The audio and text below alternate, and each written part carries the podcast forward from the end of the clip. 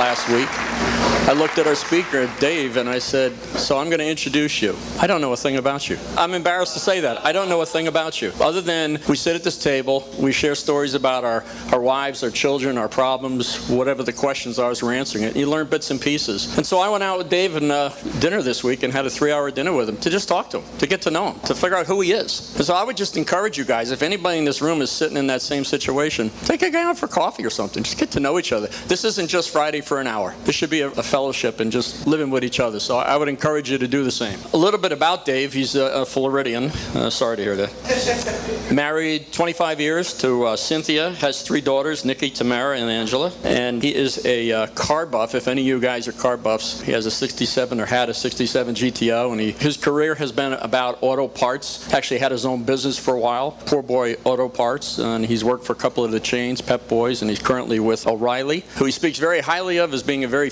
family-oriented, really honest organization. So if you're into cars or you need parts, I would encourage you to talk to Dave or use O'Reilly. More importantly, Dave was a playboy in his 20s, like many of us, always looking for the bottom of a liquor bottle, and probably found it on many of occasion. But then when he got to his 30s, he came to know the Lord. He started a praise and worship mission with his family, and for 25 years they went around the country, around the state, just honoring the Lord in, in, in uh, praise and worship. Presently, he's uh, running, we, we joked, it's an international every man's battle session. It's actually one guy coming in from Toronto over Zoom, so we call it international. But he's involved with that, and he's doing a great job there. And he continues to visit hospitals and nursing homes and just ministering and teaching the word of Christ to people. So he's really been serving the Lord in his past 30 to 40 years. So it's my privilege and honor to introduce to you guys Dave Collins. Might want to hold that applause. You can't take it back. So, I am a bit nervous, guys. Usually, I uh, do these talks one-on-one, small groups. This is a privilege and an honor to speak to you guys. You know, I'm not a complete stranger to everybody here at Iron Men. Actually, my wife is probably better known by, or I am better known as Cynthia's husband. When uh, Carolyn Hill and her daughters went to TFA, Rick Bonner was uh, the dean when my older daughters went to TFA. And so there's a couple of people here that are dear to our my family's heart, and we love them so much because they're just awesome. Let me tell you my story. As Kevin mentioned, you don't know who I am. My story starts out as a, a little kid. All the all of those that know Rob know that he doesn't care if he lives or dies because he knows what's on the other side. After Sunday school one morning, I walked out in front of a car because I wanted to be with Jesus. Now I don't remember that, and I don't know that I feel that way right now. I think I want to hold on for a while. But later on in life, a couple of years later, I was sexually abused by my brother. And uh, that stopped when I got older and I realized this was wrong. But when I was 15 and he came out of the closet, I knew that that wasn't me because I like girls, not guys. And so, as Kevin indicated, I became a Don Juan. Man, I was into cars, I was fast cars, I wanted fast women, and I wanted as much alcohol as I could handle. I would like to say I was kind of the chief of all sinners, and I had no conscience. When I got into the, uh, like around my 30 year old, I started to hear that biological clock, and I got married and divorced all for the wrong reasons. It was short and it was damaging to both of us. But shortly after that, God found a humble man, and he broke my heart open, and I received him at a church in uh, northwest Orange County. Shortly after, I was in many fellowship groups and wanted to bring a woman, a godly woman, into my life. Uh, went on a blind date with a godly man and met my current bride. But at the time, we weren't married. And I got filled with the Holy Spirit in that church, and for two days, I felt like Rob does all the time. And it was like God's power and His knowledge and His wisdom was all around me. His protection was incredible. I was invincible for two days. We ended up getting married, and because of our passion for the Lord, we went to Israel on our honeymoon, right? Pretty big trip. And it was an amazing experience, especially when we had a knockdown, drag out fight in the garden tomb. I tell you, you know, sometimes your prayers are really, you know, but that kind of gave us an indication of how much baggage we had both brought into our lives, into our marriage. Her previous husband of 10 years had committed 23 physical affairs. 23 in 10 years. And he was a smooth talking, kind of used car sales guy, and just, you know, from Tennessee, and he could just talk the skin off of a snake. He really could. But they got divorced, and I was blessed with two little girls when we got married, Nikki and Tamara. And then, if you remember growing up, maybe many of you, the, the numbers sadly say that 70% of you will relate to this. You're using porn right now.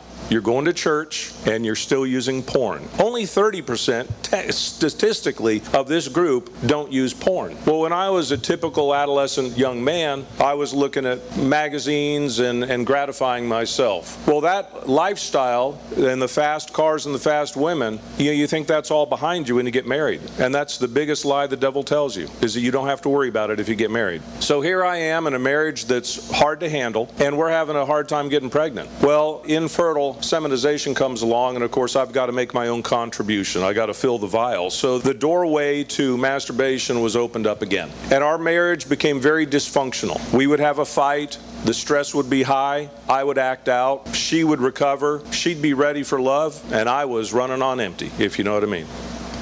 And it went on and on and on. Now, all through this time, though, we had a ministry of praise and worship. It's a fun ministry to preach God's word and God's love, and that was in my heart this whole time. But there was that hidden sin, like many of you may have right now. Well, through prayer and realization that my wife was not crazy, she was tired of me blaming her for everything. She put her foot down. We got separated. I didn't respond well to that, gentlemen. Yeah, we were married at this point about 15 years, and uh, that gave me kind of the exit that I wanted, or I thought I wanted.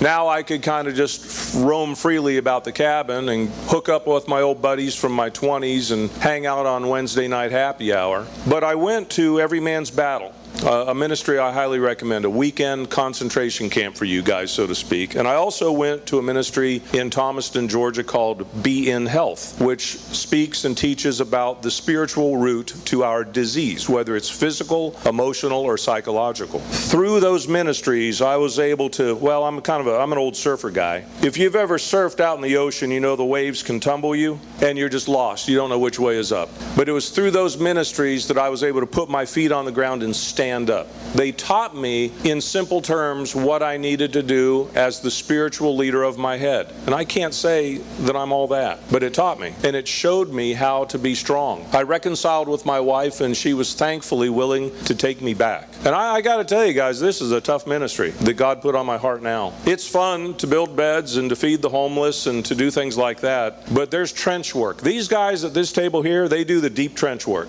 right? They clean up our society and they, they encourage people for correct behavior. It's not a lot of fun. It's not glamorous, and they'll tell you. They've got horror stories to share. I hope one of them will tell us the spiritual battles that they see when they're out there fighting a physical enemy. You know, I learned, I, I, I go through some of these scriptures. Listen to these. In Job, I have made a covenant with my eyes. Why then should I look upon a young woman? In Psalms, I will set nothing wicked before my eyes. I hate the work of those who fall away. It shall not cling to me. A perverse heart shall depart from me. I will not know wickedness. Proverbs, whoever commits adultery with a woman lacks understanding. He who does so destroys his own soul. In the New Testament, Hebrews, marriage is honorable to all and the bed undefiled, but fornicators and adulterers God will judge. And in Matthew, Jesus himself says, You have heard it said to those of old, You shall not commit adultery. But I say to you that whoever looks at a woman to lust for her has already committed adultery with her in his heart. That's some tough messages. But you know, here's here's the bottom line. Every one of you is ordained to be a leader. But how can you be a good leader? You know, a couple examples of good leaders. Abraham Lincoln,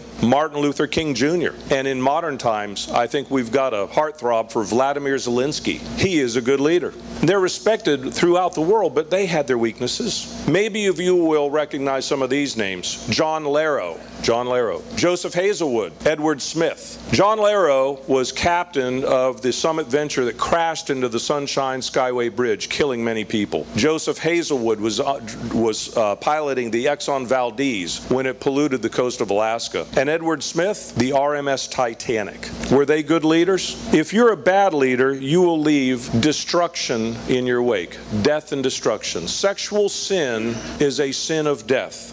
But remember this whether you're a good leader or a bad leader, you are the leader in your home. So I want to remind you of the hopeful passages that we have. In Matthew, assuredly I say to you, and this is Jesus himself, whatever you bind on earth will be bound in heaven, and whatever you loose on earth will be loosed in heaven. Again, I say to you that if two of you on earth agree on anything that they ask, it will be done for them by my Father in heaven. For where two or more are gathered. So don't hide your sin. Satan wants you to hide your sin and put it in the darkness. Jesus wants you to join together with others for your salvation message and to end that. And lastly, I want to leave with this one scripture. In 1 Corinthians 10:13, no temptation has overcome you except such as common to man. But God is faithful and he will not allow you to be tempted beyond what you are able, but with the temptation will also make the way of escape that you may be able to bear it. So recognize the spiritual warfare that you're involved in. Reach out to men. You can reach out to me. Reach out to your prayer partners, your table captains, and I hope you enjoy the questions that I've, I've presented to you. But thank you for allowing me to share this message with you.